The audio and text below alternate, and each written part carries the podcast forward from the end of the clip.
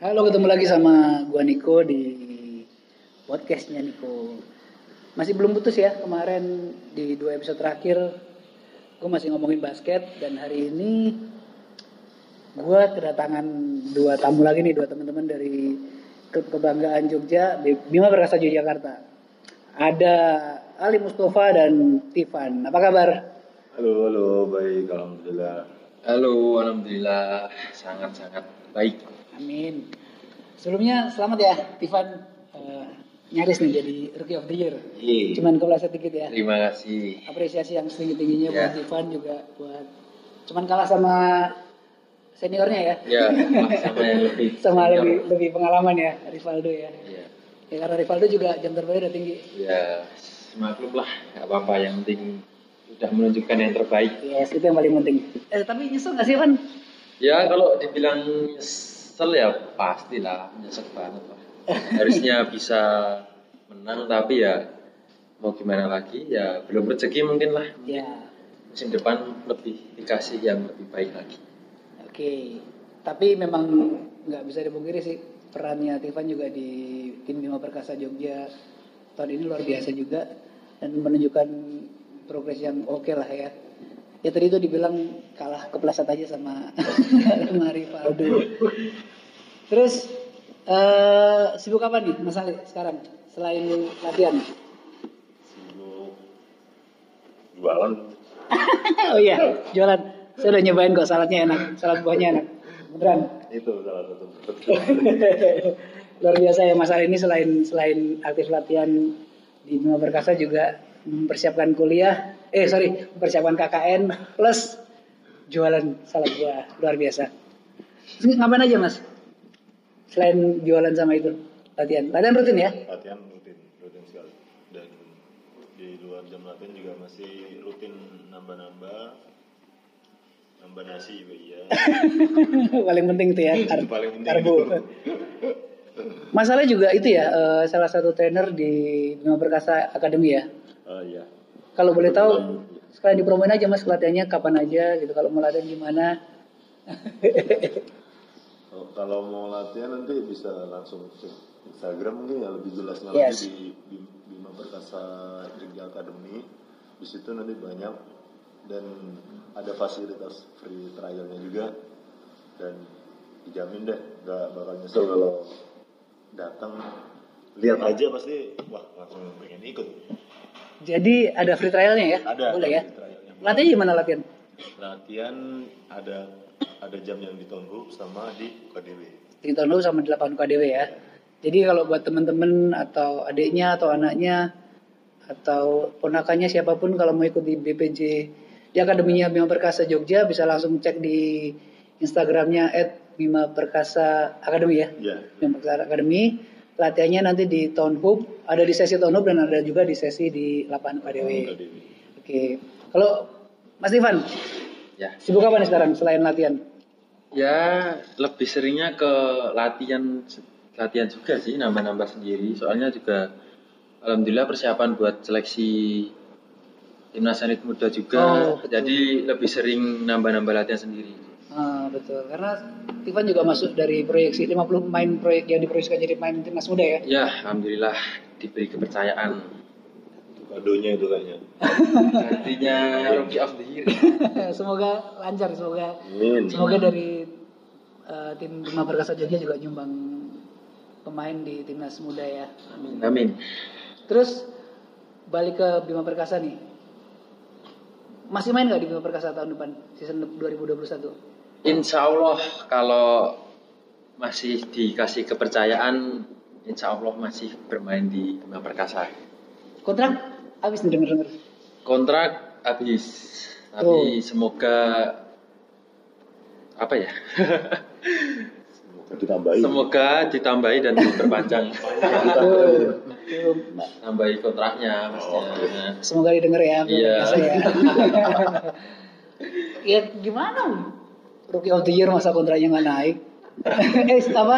Nomini Rookie of the Year masa kontraknya nggak naik? Timnas muda lagi ya. Amin amin aja. Tapi ya kalau kontrak naik juga harus dibarengi performa yang Ya pasti. Tanggung jawab yang lebih gede. Tanggung jawabnya lebih gede. benar benar benar banget benar banget. targetnya apa mas mas Ivan tahun depan eh, buat BPJ dulu deh target buat BPJ ya pasti untuk pribadi memberikan yang terbaik ya buat Bima Perkasa untuk musim depan dan ya lebih baik lagi lah dari musim ini untuk performanya biar Bima Perkasa bisa lolos yang di lolos playoff maupun yang lainnya. Hmm, Tentunya target dari pelatih bisa tercapai. oke kalau kalau boleh dapat kalau boleh bocoran nih Mas Ali atau Mas Stefan nih yang mau jawab nih Bima Perkasa tahun depan dapat main baru nggak mas? Karena karena gini eh, musim lalu kan cukup oke nih ya musim lalu ya. Musim lalu cukup oke nih musim lalu cukup pencapaiannya cukup lumayan. Tapi kan kemudian musim berikutnya kehilangan seorang Galang Gunawan ya. Kemudian plus cedera yang yang datang cukup sering seorang Lukas Saputra ya salah satu pemain kuncinya di Bima Perkasa juga yang bahkan dengar-dengar sekarang pun masih dalam kondisi itu ya recovery ya dari hamstringnya ya. Nah, ada nggak sih bocoran pemain baru Eh, BPJ? Siapa yang mau jawab nih? Kalau Stefan, soal itu ya tunggu aja lah nanti apa resminya dari pem- dari klub gimana soalnya kami belum bisa memberikan Tapi yang, karena masih privasi. tapi yang pasti perlu ditunggu juga sih. Ya, Dan tujuan tim tiap tahun pasti naik naik naik dan bahkan ada bak- bakalan ada surprise lah buat penggemar kanca Bima. Ah, buat Kanca Bima, eh, Kanca Bima itu sebutan buat fans-fansnya Ya. Bima Perkasa ya, benar benar benar. ditunggu aja lah nanti surprise-nya dari Katanya ada ini nih, ada pemain dari ABL ya. Oke nggak jadi. Apa ya?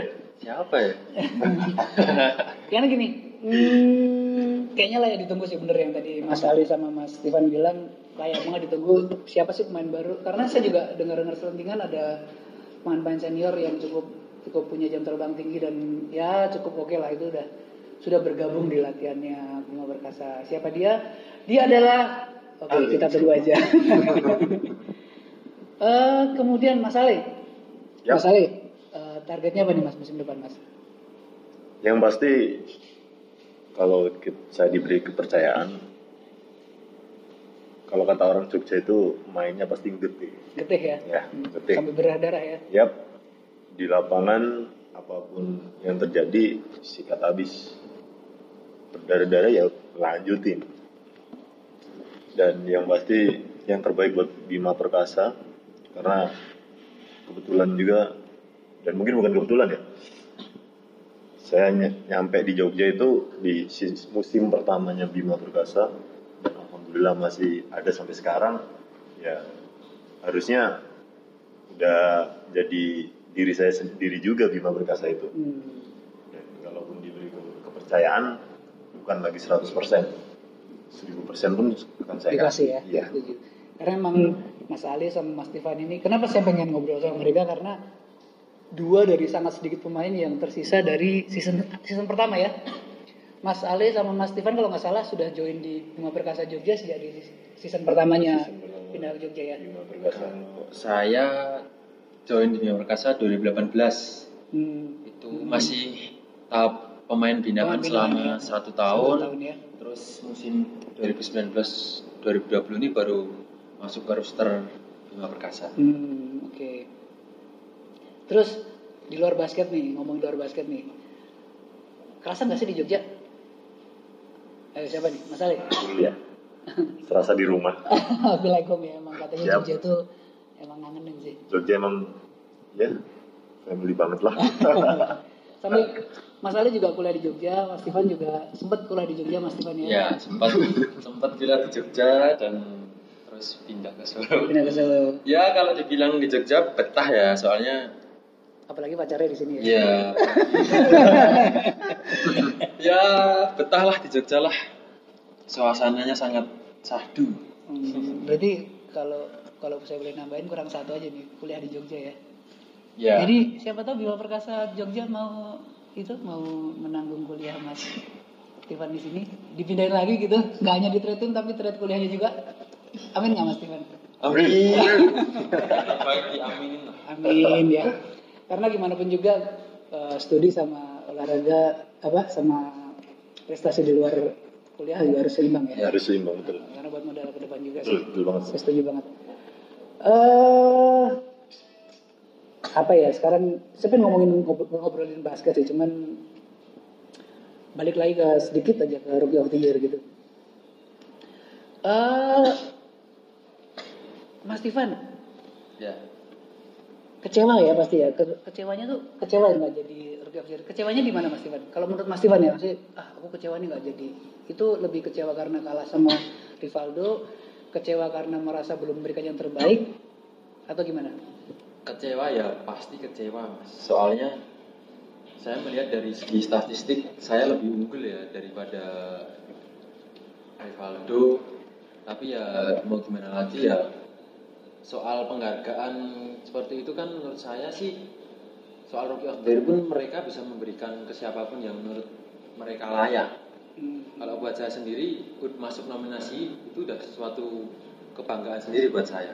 sudah suatu penghargaan Kalau ya. semisal kemarin saya dapat rookie of the year ya itu bisa dibilang bonus performa selama musim ini sih. ya setuju karena cukup cukup mumpuni juga sih performa dan cukup signifikan peran seorang Tivan di Bima Perkasa ya Ya, alhamdulillah dikasih banyak kepercayaan sama coaching staff sama teman-teman satu tim. Hmm. Alhamdulillah bisa menunjukkan yang terbaik. jadi masih berharap ya tahun depan bermain di Bima Perkasa ya Masih, insya Allah masih kalau masih diberi kepercayaan untuk bekerja sama ya tentunya dengan senang hati masih di Bima Perkasa. Oke. Selanjutnya nih, masih ngomongin soal Bima Perkasa Jogja. Mas Ale, Mas denger-denger kan coaching staffnya Bima Perkasa tuh di udah di cut off semua ya Mas ya. Artinya sekarang tidak ada posisi settle untuk seorang pelatih dan pelatih kepala dan asistennya. Ada nggak sih bocoran buat tahun depan pelatihnya siapa? Beritanya kok denger-denger terus nih. Ah iya dong, kan saya rumor nih. Untuk bocoran mungkin ya sama kayak yang tadi pemain mas. Jadi kita kita sebagai pemain mungkin tahu tapi kapasitas untuk ngasih info seperti itu mungkin kita tidak bisa yang semuanya. Oh gitu. Jadi mungkin pasti adalah sesuatu yang baru, yang baru di Bima Perkasa yang pasti bikin seluruh pencinta basket, pecinta basket bakalan makin terkagum lah sama Oh. Bima Perkasa Jogja. Karena emang belum mungkin mungkin belum ada kontrak juga ya, belum ada kontrak resmi juga ya. Nah betul, di samping kan liga kan juga Ya belum belum pasti lah. belum ya. pasti dan kita kan juga nggak mau kan bayar orang tapi liganya juga Nggak jelas. belum jelas juga. betul Eh, betul. betul. jelas sih? Iya karena kondisi pandemi kayak Ya gini karena mungkin, ya, pandemi. Heeh. Terus kemarin kan season 2020 ini kan IBL selesai di hampir ujung ya. Maksudnya saya nggak bisa bilang di tengah-tengah karena memang sudah hampir masuk playoff. Secara tim achieve nggak sih sama target di awal gitu? Secara tim kurang sih. Kurang ya. Jadi Kurang. masih sangat kurang sih Sangat saya. kurang. soalnya mungkin ya mungkin selama jalannya musim ini kita ada banyak-banyak kendala ya contohnya di pemain asing bisa dibilang kan Bima Perkasa paling sering mengganti pemain Hmm. betul asing betul betul apalagi kehilangan David Seager di Iya. seri pertama itu eh sorry di seri kedua ya. Seri kedua. Itu luar biasa ya. itu mungkin suatu kendala dari kami Bima Perkasa dan untuk musim ini sangat kurang sangat kurang sekali Jadi belum secara general belum target ya, belum achieve target target tim ya untuk Iya. season 2020. Karena kan eh, pasti kan kita membandingkan dengan pencapaian sebelumnya. Betul, betul sekali. Jadi kita merasa kok cuma segini ya. Kemarin kita bisa loh segitu. Hmm. Jadi ya untuk yang kemarin, yang saat ini kurang, sangat-sangat kurang.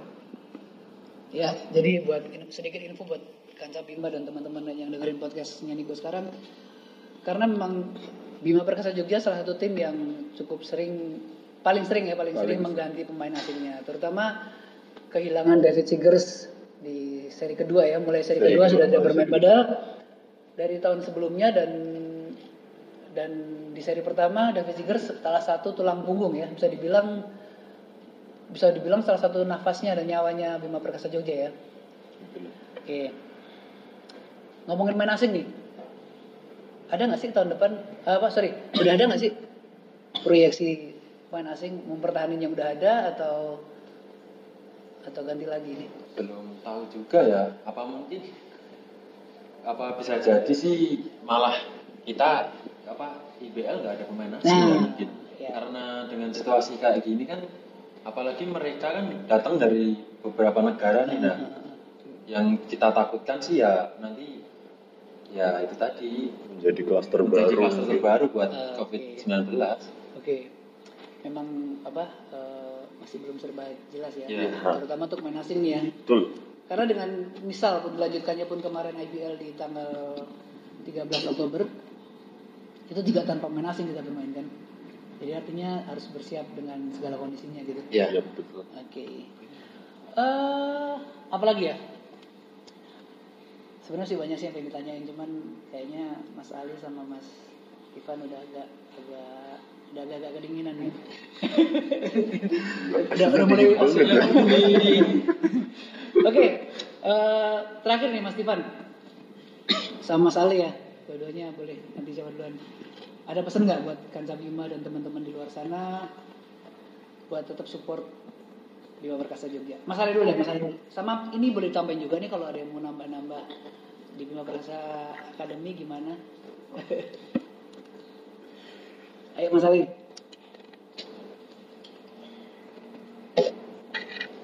Eh, ini aja. Ada nggak greeting atau pesan-pesan nyapa aja nyapa Kansa Bima yang di luar sana yang lagi dengerin podcastnya kita. ini spesial nih buat Kanca Bima yang pasti jangan mudah pokoknya untuk berpindah menyukai Bima Perkasa lah. Dan setiap setiap tim itu pasti ada prosesnya.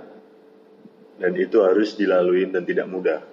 Jadi untuk Kanca Bima tetap sabar tungguin Bima Perkasa Jogja kembali ke atas lagi. Dan yang pasti kita tim dan seluruh pemain pasti akan membuat Bima Perkasa lebih besar lagi. Amin. dan membuat orang Jogja itu bangga punya Makin bangga ya. makin Punya- bangga punya klub profesional satu-satunya Satu-satunya loh. satu-satunya di Jogja ya pokoknya Jogja itu istimewa lah Siap, pasti. pasti Pasti Van. Ya, kalau saya buat teman-teman Kanca Bima tetap dukung kita tim Bima Perkasa Jogja supaya ke depannya lebih baik lagi dan tentunya tetap jaga kesehatan, tetap pakai masker saat keluar rumah, patuhi protokol kesehatan. Siap. Dan buat teman-teman yang mau jago main basket bisa langsung join ke Bima Perkasa Academy untuk info lebih lengkap langsung cek Instagram At at Bima Perkasa Academy. Oh iya mas, di Bima Perkasa Academy kita ada kelas privat juga loh. Wow, luar biasa. Dan Tapi lapangannya itu- bisa dilap, bisa pakai lapangan private ya? Eh, apa produk ya? Bisa. Dan itu semua umur. Jadi kalau misal saya nih, umur saya kan 28 tahun nih. Siap. Boleh ya kalau main private Sangat, ya, sangat, Mas, sangat, Mas Ali atau Mas Stefan bisa ya? Bisa itu nanti privat itu langsung dari pemain Bima Perkasanya Bisa langsung. milih, bisa Bisa milih. ya. Jadi selain mungkin mungkin selain belajar bisa sharing juga ya. Ya. Ngobrol-ngobrol karena kan basket nggak melulu soal skill tapi soal bagaimana bersikap di lapangan, bagaimana kita hustle, bagaimana kita struggling gitu. Jadi bisa ya. Jadi buat teman-teman kalau tadi saya bilang cuma buat ponakan, anak dan lain-lain di Bima Perkasa Academy, ternyata ada juga eh, ini kita kayak iklan. Eh Bima Perkasa, bayar ya. nah, nah, nah, bercanda. Jadi kalau buat teman-teman yang mau belajar atau mau latihan basket segala macam ada ternyata ada kelas private bisa selama off season tapi ya dengan catatan selama off season ya selama sama teman-teman Bima Perkasa tidak berlatih, eh sorry tidak bermain dalam kompetisi, mungkin bisa milih dengan siapa untuk dijadikan trainernya gitu. Begitu ya. Ya. Betul. Oke. Jadi cukup segitu dulu ngobrol-ngobrol gue sama dua punggawa Bima Perkasa Yogyakarta, Mas Ali Mustafa dan Mas Tivan. Eh buat teman-teman di Jogja, silakan follow IG-nya Bima Perkasa Academy, juga Bima Perkasa Jogja. Di situ ada semua jelas dan lain-lain. Tetap support klub dari Jogja karena saya kebetulan sendiri juga eh, apa domisili di Jogja. Tetap support your local club apa pun itu, terutama yang di Jogja. Tetap jangan pernah berhenti support karena jatuh bangun menang kalah itu bagian dari kompetisi ya. Kalau musim lalu bagus, musim ini musim ini mungkin belum target, berarti ada yang harus perbaiki dan insya Allah musim depan akan semakin baik lagi. Amin. Amin. Oke, thank you gitu aja Mas Stefan dan Mas Thank Mustafa. you juga mas. Kita ketemu lagi di season depan. Semoga hasil lebih baik dan target Amin. sesuai apa yang kita mau bersama-sama. Tetap sehat, tetap jaga kesehatan, tetap patuhi protokol protokol kesehatan, jaga jarak, pakai masker kalau keluar tadi yang disampaikan Mas Stefan. Salam olahraga. Sampai ketemu lagi. Sampai ketemu. Thank you Mas Stefan, Mas Ali. Bye. Sama.